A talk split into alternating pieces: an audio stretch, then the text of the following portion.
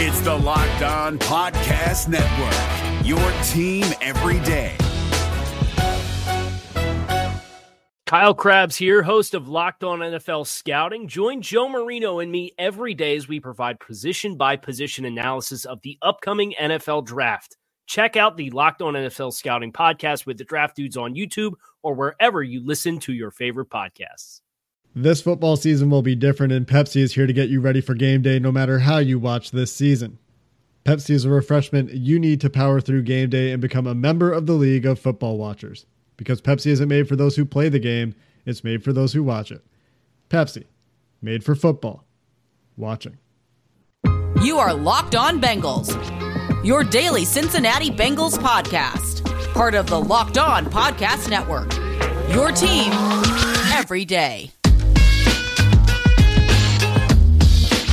What up, Bengals fans, and welcome to another episode of the Locked On Bengals podcast. I'm one of your hosts, Jake Lisko, along with your other host, James Rapine. Today, we're going to tell you the details that we have about Joe Burrow's surgery.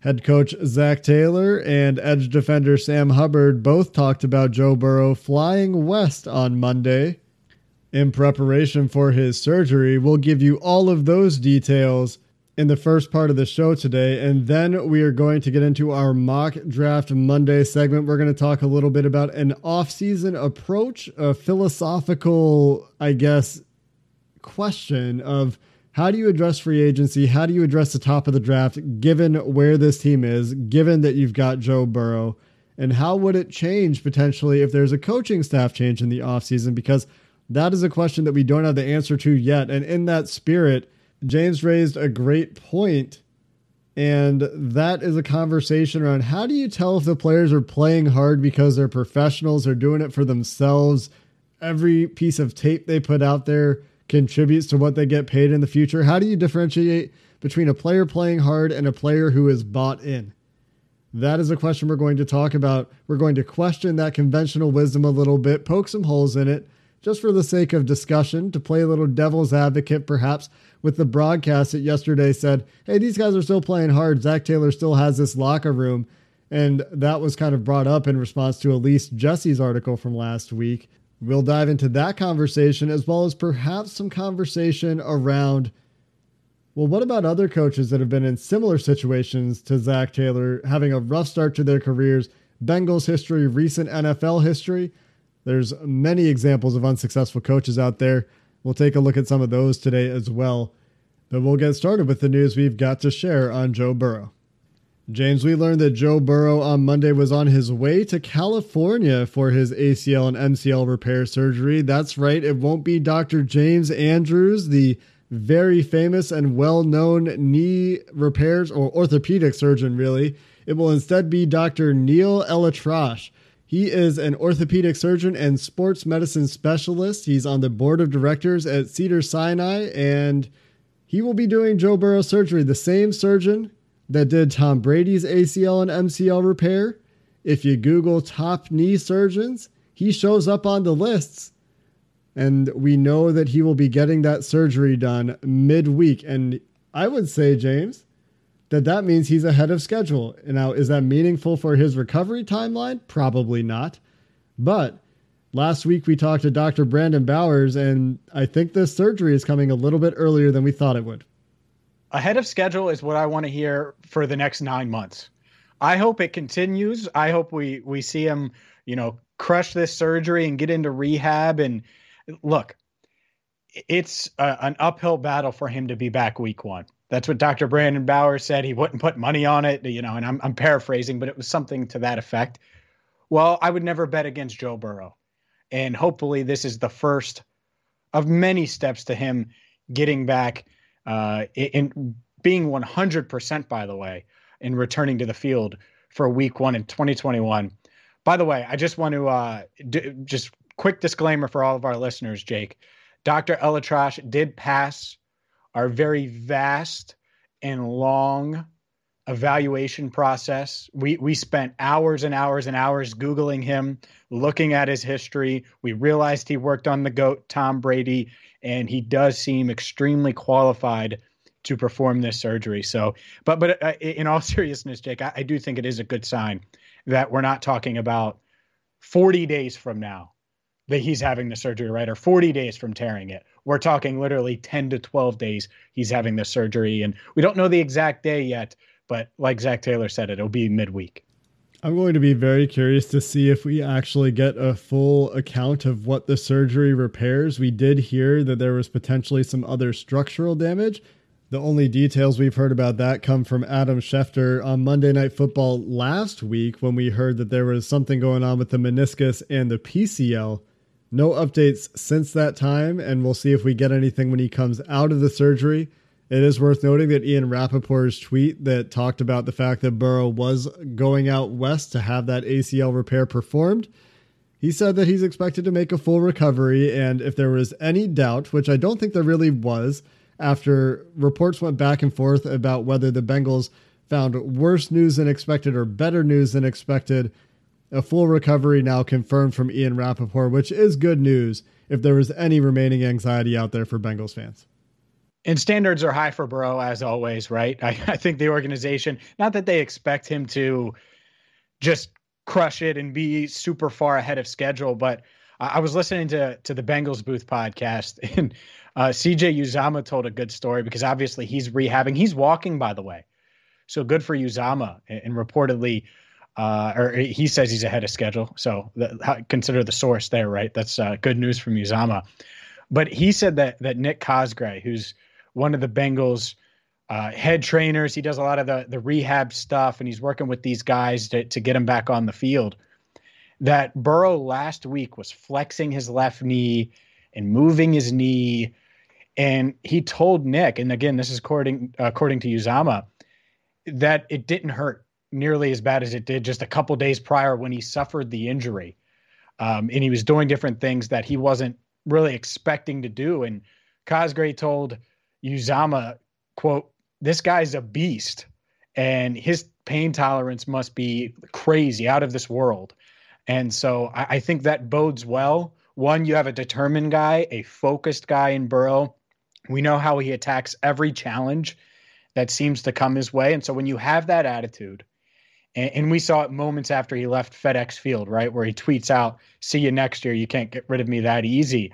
I think he's already focused on, all right, let's get the surgery and let's hit this rehab as soon as we can. And I, I think that's that's a, a great, great sign if you're a Bengals fan. And the fact, again, that he has high pain tolerance and is already impressing the Bengals training staff, I think that's another of the many reasons why Bengals fans are smiling when they think about Joe Burrow. Speaking of reasons to smile, it's Mock Draft Monday, which brings a smile to Jake's face. And even though a couple weeks ago I was against it, I'm smiling as well. We'll get to that next. But thanks to a lack of natural athleticism or commitment for overbearing sports parents, fewer than one percent of one percent of one percent of people will ever play professional football. But instead of entering the N F L, they've joined another league, the League of Football Watchers. This football season will be different, and Pepsi is here to get you ready for game day no matter how you watch. Like this Sunday when we watch to see if Zac Taylor can outcoach Brian Flores, Pepsi is the refreshment you need to power through any game day because Pepsi isn't made for those who play the game. It's made for those who watch it. Pepsi, made for football, watching. This is David Harrison of the Locked On Commanders podcast, and this episode is brought to you by Discover. Looking for an assist with your credit card but can't get a hold of anyone? Luckily, with twenty-four seven U S-based live customer service from Discover, everyone has the option to talk to a real person anytime, day or night. Yep, you heard that right. You can talk to a real human in customer service anytime. Sounds like a real game changer if you ask us. Make the right call and get the service you deserve with Discover. Limitations apply. See terms at discover.com slash credit card. James, you said that I like Mock Draft Monday and I'm smiling. I know a player that brings a smile to your face. That's Jaylen Waddle. Also Penei Sewell. So both of these guys at the top of their class, potentially depending on who you believe in. Maybe you have Jamar Chase at the top of your board. I don't care. It's late November at this point. I'm not going to grill you over your board or your rankings yet. But here's a philosophical question for you, James. Would you rather spend eighteen million dollars a year on an offensive lineman and then draft, say, Jaylen Waddle, or spend that eighteen million dollars a year in free agency on a wide receiver and draft Penei Sewell. And keep in mind the, the trade back ramifications that could go along with that. If you don't want Sewell, you could potentially bump back a few spots if you found the right trade partner and still get one of the wide receivers you really want. So which of those ideas appeals to you more today here in late November? Well, it's it's pretty simple because obviously this is Locked On Bengals, and we're talking about the Bengals. And what do the Bengals do well? Well, they don't draft offensive linemen well, Jake. And that's why they've been so damn bad for years and years and years and years and years now, it seems like. It's been five, by the way. Five years is the actual answer. But it, it feels much more than half a decade, and it's because they've failed in the trenches. So that's that's the part that I don't want to leave to risk or chance. Like, even if they drafted Sewell, I want to get someone else in there just in case. What if he is overwhelmed? What if he does get injured like Jonah Williams? I, I don't want to deal with that problem. But if I had to pick one or the other, and that's what we're doing here, we're making a decision based on that, I would say, okay, they evaluated and found T. Higgins. They evaluated and found Tyler Boyd. I think they're pretty good at finding those receivers. Oh, well, they got it wrong on John Ross. Okay, well, well, well, that's the one receiver they got it wrong about. But overall, as long as they're drafting a receiver relatively early, and that doesn't necessarily mean in round one, right? Round two, round three, I think they could get a really talented player. As far as the tackles go, as far as the offensive line in general, I need you to spend money. And that might mean paying a, a guard big time money and still drafting Sewell. Or, you know, it might be something like that and not the, the exact scenario you're painting. But if I had to pick, it would be draft receiver, go get proven commodity at tackle, because this proven commodity is proven. It's not a guy in Sewell who might be a generational talent, but ninety-nine percent of us haven't watched him play one damn snap at Oregon. Let's be real here, especially not one live snap. And so until we do, until we start evaluating him and looking, I mean, he opted out this year. I, you know, he's not playing. So it's uh, it's one of the many things that are going to go into the evaluation process. So if I had to go with a veteran at, at one of those spots, as much as I love receivers and some of these wide receivers that are going to be free agents, I would go with the tackle. I think it's really interesting because you could get a guy like Allen Robinson and come back and draft Sewell. You could get a guy like Kenny Golladay or Will Fuller, or even spend a little bit less money probably on Curtis Samuel. All those guys sound great. You can also go the other way and say, hey, in free agency, I can sign a, I can sign a Brandon Scherf or a Joe Tooney, or your boy Trent Williams is a free agent, although I bet he goes back to San Francisco. There are a number of guys out there available at the tackle position, that including some guys coming off of rookie contracts that'll probably get huge raises in free agency. But I do think it's a little bit less deep at offensive line. You can go all the way down to Taylor Moton from Carolina. I think that's a guy coming off a rookie deal that is going to get a massive raise. He's currently making one million dollars per year. That's probably going to shoot up to, like I said, right around that eighteen million dollars a year mark. And that probably means that you're moving on from Bobby Hart, which probably means Hakeem Adeniji becomes your sw- swing tackle next year. Now, on the other hand, maybe they maybe they do exactly like you said. They they go out and they they pay the money for Joe Tooney, playing on the franchise tag in New England this year from Dayton, Ohio. It was a guy that we we had on our free agent target list last year. And exactly like you said, they could do that and draft Penei Sewell. And maybe they've cut Hart to help afford the other offensive lineman. You have Sewell to slot in as your starter, and, and now you're in that same situation. It's just a really interesting class. It's really deep at tackle. I was looking at this today, James, and there could be like six, seven first-round tackles with another four potentially in the second round. I mean, it's a very good-looking tackle class. We talked about Daniel Jeremiah's got Rashawn Slater as his number one tackle in the class ahead of Penei Sewell. There's Alex Leatherwood from Alabama, who could have come out and been a first rounder last year. Same thing for Sam Cosmi out of Texas, could have been a first rounder last year. Uh, Darisaw from Virginia Tech has taken a huge leap forward, as has Eichenberg from Notre Dame. You can make similar arguments for Christensen from B Y U, playing with that B Y U quarterback everybody loves so much. I mean, obviously some strength of competition worries there, but he's having a fantastic season for a small school guy. It's just a very long list. Walker Little not playing this year, but was seen as a blue chip prospect going into Stanford. Jackson Carman from Clemson. There's just a wealth of offensive line depth in this class. And by contrast, James, where this becomes difficult is what the Bengals need a wide receiver is a specific skill set, which is speed, explosion, separation, suddenness. And that's your Jaylen Waddles, your Devonta Smiths. And there aren't as many of those in this draft class. There, there's a lot of really talented receivers, don't get me wrong, but once you get into that second tier, the archetype of receiver is not speedster. And that's the balance, right? Is because you, you want to do both. You you have to one hundred percent shore up the offensive line, but you need a downfield threat. And I think it's debatable on, you know, T. Higgins, what can he become? Is he a, is he a one? Is he a two? I, I, I don't know. Here, here's what I do know.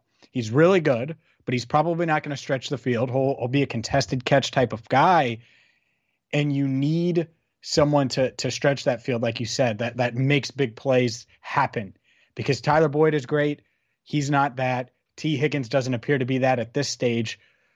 So it's one or the other. They're going to invest either a premium draft pick in receiver again, or th- they're going to have to to spend at least mid-tier money, right? You mentioned Curtis Samuel or someone like that, mid-tier money on a, a speedster that can help. And I don't even know, Samuel is is good, but I don't know how much he stretches the field either. I'm not saying he's not a playmaker, because he certainly is, and you can use him in a bunch of ways and get creative, but I don't know if he's that that field stretcher. So th- that's the other thing here is, if that's the specific thing you're looking for, that isn't Kenny Golladay in the free agent market, right? That's Allen Robinson. That's Will Fuller. That, that really does limit you some. And I wonder if they'll do that, because they did that in twenty sixteen and twenty seventeen, right? They wanted Will Fuller in the draft. He didn't fall to them, so they drafted William Jackson. Then they go after John Ross. Why? Because they thought he could be the perfect complement and fit perfectly in their offense. Well, maybe it isn't the best fit on paper if you get one of those other guys, but Joe Burrow might make it a good fit. Joe Burrow might still have success with it, right? So that's the other thing is, I don't want to harp on speed too much.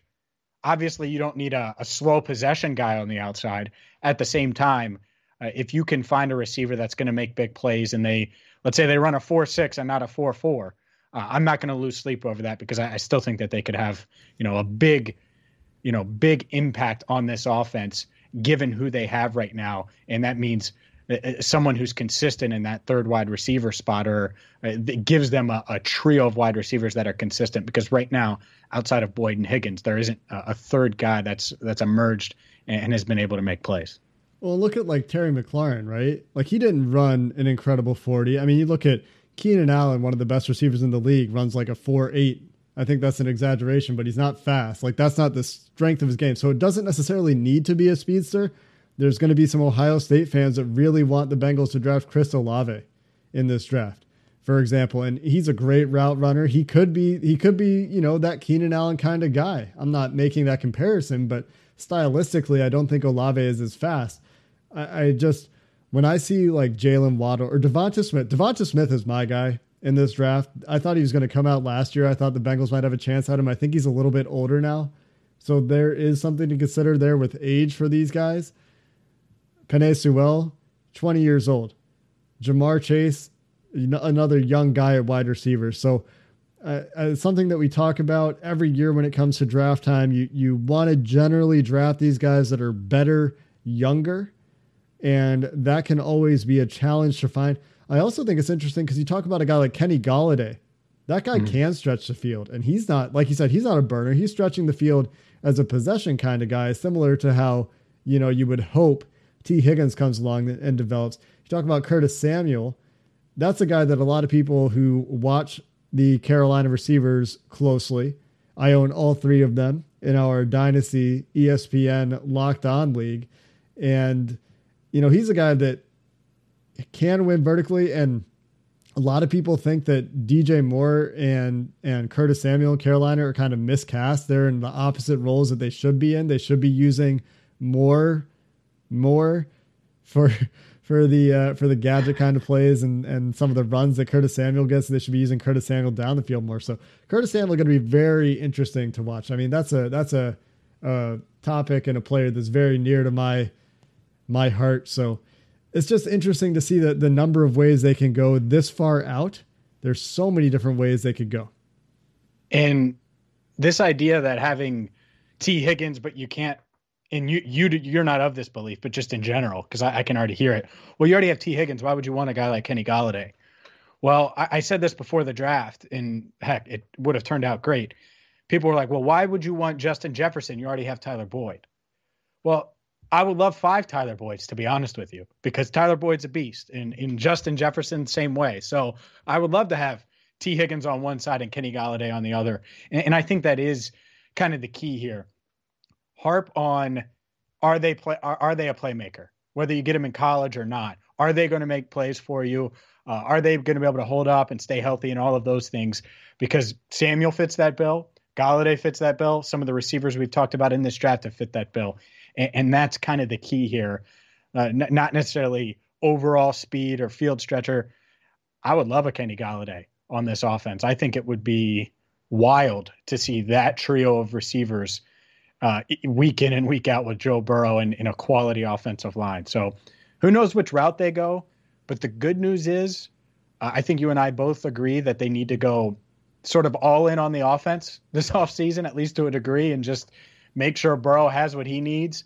They have their options in both the draft and in free agency of guys that could help them in both spots, the, the offensive line and wide receiver. I mean, that would certainly be my preference to go all in on the offense, but hey, watch, they'll they'll surprise us and take Caleb Farley or Patrick Surtain Junior, Patrick Surtain Junior, and, and go defense, go corner, because, well, we know the Bengals love their corners. Anyway, there's a ton of time to talk about this. Last note I'll say is Justin Jefferson being compared to Tyler Boyd. Turns out that was just a shitty comparison. Everyone got that one wrong. Justin Jefferson can play outside just fine in Minnesota and has been absolutely dominant in that role. James, coming up next, we're going to talk about Zac Taylor some more. We're going to talk about this logical fallacy that because the players are playing hard, that necessarily indicates that they're still bought in on Zac Taylor. Is that the case? Maybe, but we'll poke some holes in it coming up next. Zac Taylor really needs to break through a wall to win over the hearts and minds of Bengals fans. And when you need to break through your wall, go to Built Bar's cousin, Built Go. Built Go is the healthy replacement for your energy drink, but the energy isn't fake. It's lasting. It's natural. You can take it with you in one point five ounce packages. It'll fit in your briefcase, your golf bag, your pocket, your purse. It's the best workout gel on the market. Five-hour energy without the crash feeling. A monster energy drink with a third of the caffeine. Better results and better ingredients. It comes in three delicious flavors: peanut butter, honey, chocolate coconut, and chocolate mint. And just like those Built Bars, Built Go tastes great. How does it work? It combines energy gel with collagen protein to make it fast absorbing, gets into the system quickly, easy on the stomach, has all the good stuff in it to kick off your workout or get you through your day. Beta-alanine, B three, a kick of caffeine. Right now, you can get twenty percent off your next order. Go to built go dot com. Use promo code LOCKED. That's twenty percent off. Promo code LOCKED at built go dot com. Let's go. This Locked On Podcast is brought to you by Home Chef. Now that the novelty of the new year has dwindled down, how are your resolutions coming? One of mine was to order less takeout, cook more at home. But I'll be honest, I haven't been consistent. That is until I found Home Chef. Home Chef provides fresh ingredients and chef-designed recipes conveniently delivered to your doorstep to simplify the cooking experience and without robbing you of the joy of putting a dish together yourself. I'm pescatarian, and they cater to a variety of dietary needs. I had this super refreshing ginger sesame salmon, a beautiful trout dish, and a super comforting shrimp and vegetable orzo dish, all of which took me less than thirty minutes to put together. For a limited time right now, Home Chef is offering all of our listeners eighteen free meals, plus free shipping on your first box, and free dessert for life at homechef.com slash locked on. That's homechef.com slash locked on for eighteen free meals and free dessert for life. Homechef.com slash locked on. Must be an active subscriber to receive free dessert. Zac Taylor's seat could be getting hotter. I feel like, Jake, that this is something we're going to be talking about over the next five weeks for sure. Will Zac stay? Will he go? On Monday, Taylor was asked how he's getting these players and the front office to buy in. Yeah, we, you know, my communication with the players is we, we show them the tape. We we show them where the mistakes are. We show them the, the directions we're headed in the right way. Um, oftentimes this thing has come down to one play, and, and we got to we got to find that way to make that one play at the end of the game. And, and we just haven't done it yet. But again, all I can say is that when you stand in front of the team at the end of a game, um, win or loss, and you preach to those guys, you, you know that they're all in it together and they believe in what we're doing, and they can see it because they see it every day in practice. They see it on the game tape. They, they know where we're close and we're just not getting it done yet. And, and that's our focus is, is keeping these guys together.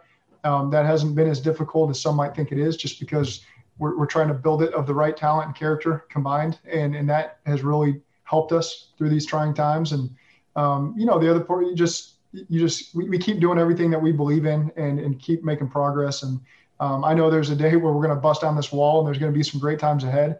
I know that right now it's it's um, very difficult sometimes when you deal with these losses, but um, I also know what, what our future holds for us. And, and we just we got to keep working towards that. And, and these two years that we've endured um, will serve us, serve us incredibly well in the future. When we're winning a lot of football games, we're playing for championships. Um, these will be times that we look back on and reflect on as, as almost necessary for, for uh, where we end up being. Zac, with those four wins in two years, do you feel any extra pressure personally as you get close to the end of year two? I feel pressure every single day to be urgent, um, to do my job the best I can. And it shouldn't change. If if you believe in the way that you're approaching things and, and what your vision is, um, it shouldn't change based on based on wins or losses. Uh, you know, I'm I, we tell the guys we want consistent players as they walk through the building every single day. We need to know what to expect from them. Um, I, I sure as heck am not going to be any different than the day I was the day I showed up on the job, and um, believe in what the staff is asking these players to do, believe that the players have bought in and they know that this is the right way to do it. And, and we're not going to change just because of, um, we're not going to change our personalities or the way we go about our business just because of, of the, the trials that we face. And Zac can believe it. And, you know, this coaching staff can believe it. Heck, I think some of the players probably do believe it. But the reality, Jake, when you're four twenty-two and one and potentially four twenty-seven and one after two seasons, not many fans are going to believe it, no matter what he does down the stretch here. And if you're the Bengals front office, if you're Mike Brown, Katie Blackburn, Troy Blackburn, you have to have a, a real talk about where you're going to go, the direction you're headed, the changes you need to make. Because you, you can't sit on your hands here if you're talking about a four-win head coach that has back-to-back two-win seasons. Oh, and by the way, you've only had three, and this is assuming they lose this year, the the final five games. You only have three two-win seasons in your franchise's history. So that's just interesting, by the way, uh, what Zac says. He's clearly confident that they're going to get things turned around, and at times they have felt close. But when you look at that record, back-to-back two-win seasons, uh, which is what they're staring at right now, that is not a uh, – that is not close. That's far from close. And they, they haven't really felt farther than they are right now. It feels like exactly where they were a year ago with Burrow down.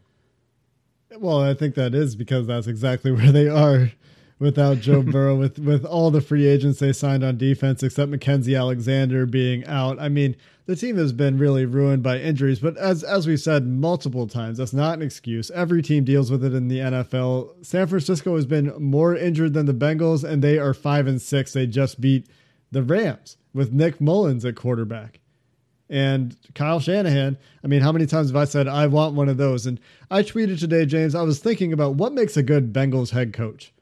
And there's three things that I came up with. There's the basic administration, the baseline tasks of every N F L head coach. You have to get your practices structured. You have to do all the scheduling, all that administration. You have to be a good communicator to your players and your coaches. You need to make sure that the scheme you're implementing on offense and defense fits your players' strengths. And you have to hire great assistants, because those are the guys that are going to help you do the scheme. They're the ones that are going to help you develop players. So those are, those are the baseline things. In Cincinnati, one thing that's a little bit different, you have to be involved with roster building. You're more involved with personnel decisions in Cincinnati than anywhere else in the N F L. So if you're a head coach, you're an assistant coach coming into Cincinnati, you have to be ready to do a little bit more in the personnel department of your responsibilities. The last thing is very basic, just game management. And I would say that's actually where Taylor has mostly been at his best. compared to the other things based on what we've heard. And along with that, I went, I went and I, I looked, I found this N F L dot com article. This was from July of this year, July of twenty twenty. And Zac Taylor's saying all the right things. All these players are talking to, they're asking what makes a great coach. They're talking to Jared Goff, Frank Gore, Larry Fitzgerald, Travis Kelce, Jack Conklin, Calais Campbell, DeMario Davis, Richard Sherman, guys that have been around, guys that have been at the top of the league in many cases. And they all kind of say similar things. You want a steady coach. You want a communicative coach. You want a coach that's going to put a great staff together, have a great scheme and great understanding of what he's asking the players to do. But how much of that is Zac Taylor doing? I think that is exactly the question that you bring up, James. And he says all the right things. You're not really seeing the results. And I just don't know. How do you prove it? That's the question. Is the bottom line in the N F L is wins and losses as a head coach. He's not passing that criteria. So how do you prove it if not wins and losses? I just don't, like, as, as a public consumer of information, can we ever really know the answer to these questions? Not sure. Really not sure. And I don't want to hear, by the way, oh, well, they're still trying hard, because it's it's players' jobs to try hard. And we really don't know how, like, for example, everyone outside of Carlos Dunlap has has tried hard this year. But I guarantee you there are guys in this locker room that don't believe in him, and him being Zac Taylor, don't believe that they are going to get it turned around. Like, if you're A J Green, are you sure you're you're buying in? If you're anyone not named, you know, any of the young guys, even a guy like Tyler Boyd, are, are you sure you're buying into things? You were great before Zac Taylor. It's not like Zac Taylor unleashed you and you became this thousand yard receiver. And, and I'm not saying those guys don't believe. My point is, though, like, Boyd's going to try regardless of who's coaching him. Mike Brown could come down and be the head coach, and he's going to try hard. Like, that's, that doesn't change. And, and so that's the tough part here. And so when Zac says winning is all we think about, and winning is on our mind, and winning is what we want to do, and that's it, and it sucks, but we're going to get over that hump.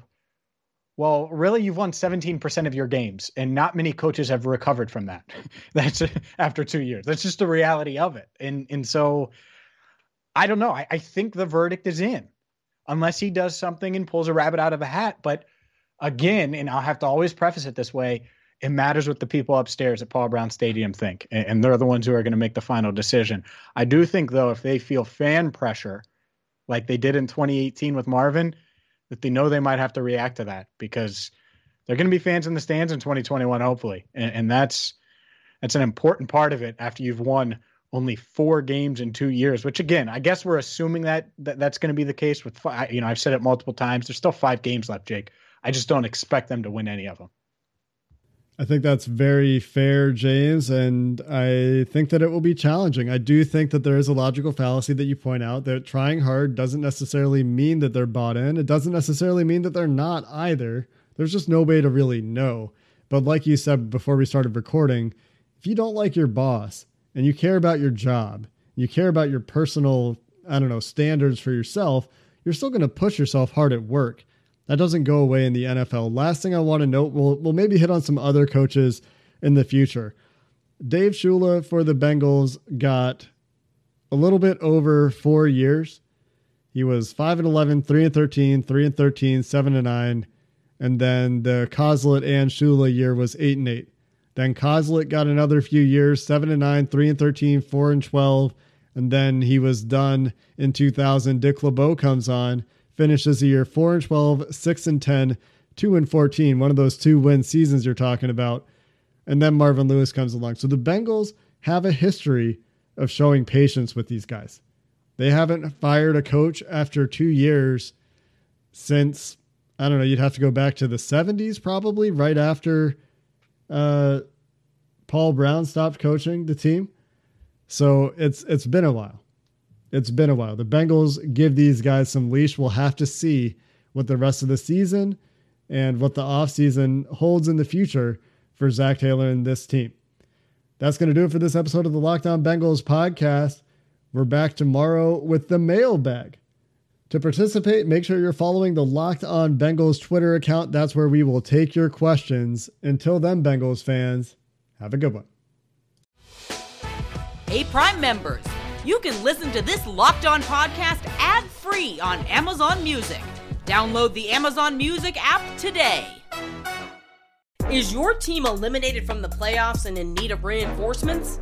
Maybe it's time for a rebuild, or maybe they're just a player or two away from taking home the Lombardi Trophy.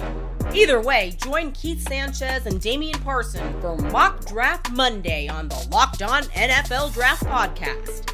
They'll tell you which college football stars your team will be taking in the twenty twenty-four N F L Draft. Check out Mock Draft Monday on the Locked On N F L Draft Podcast, part of the Locked On Podcast Network, your team every day.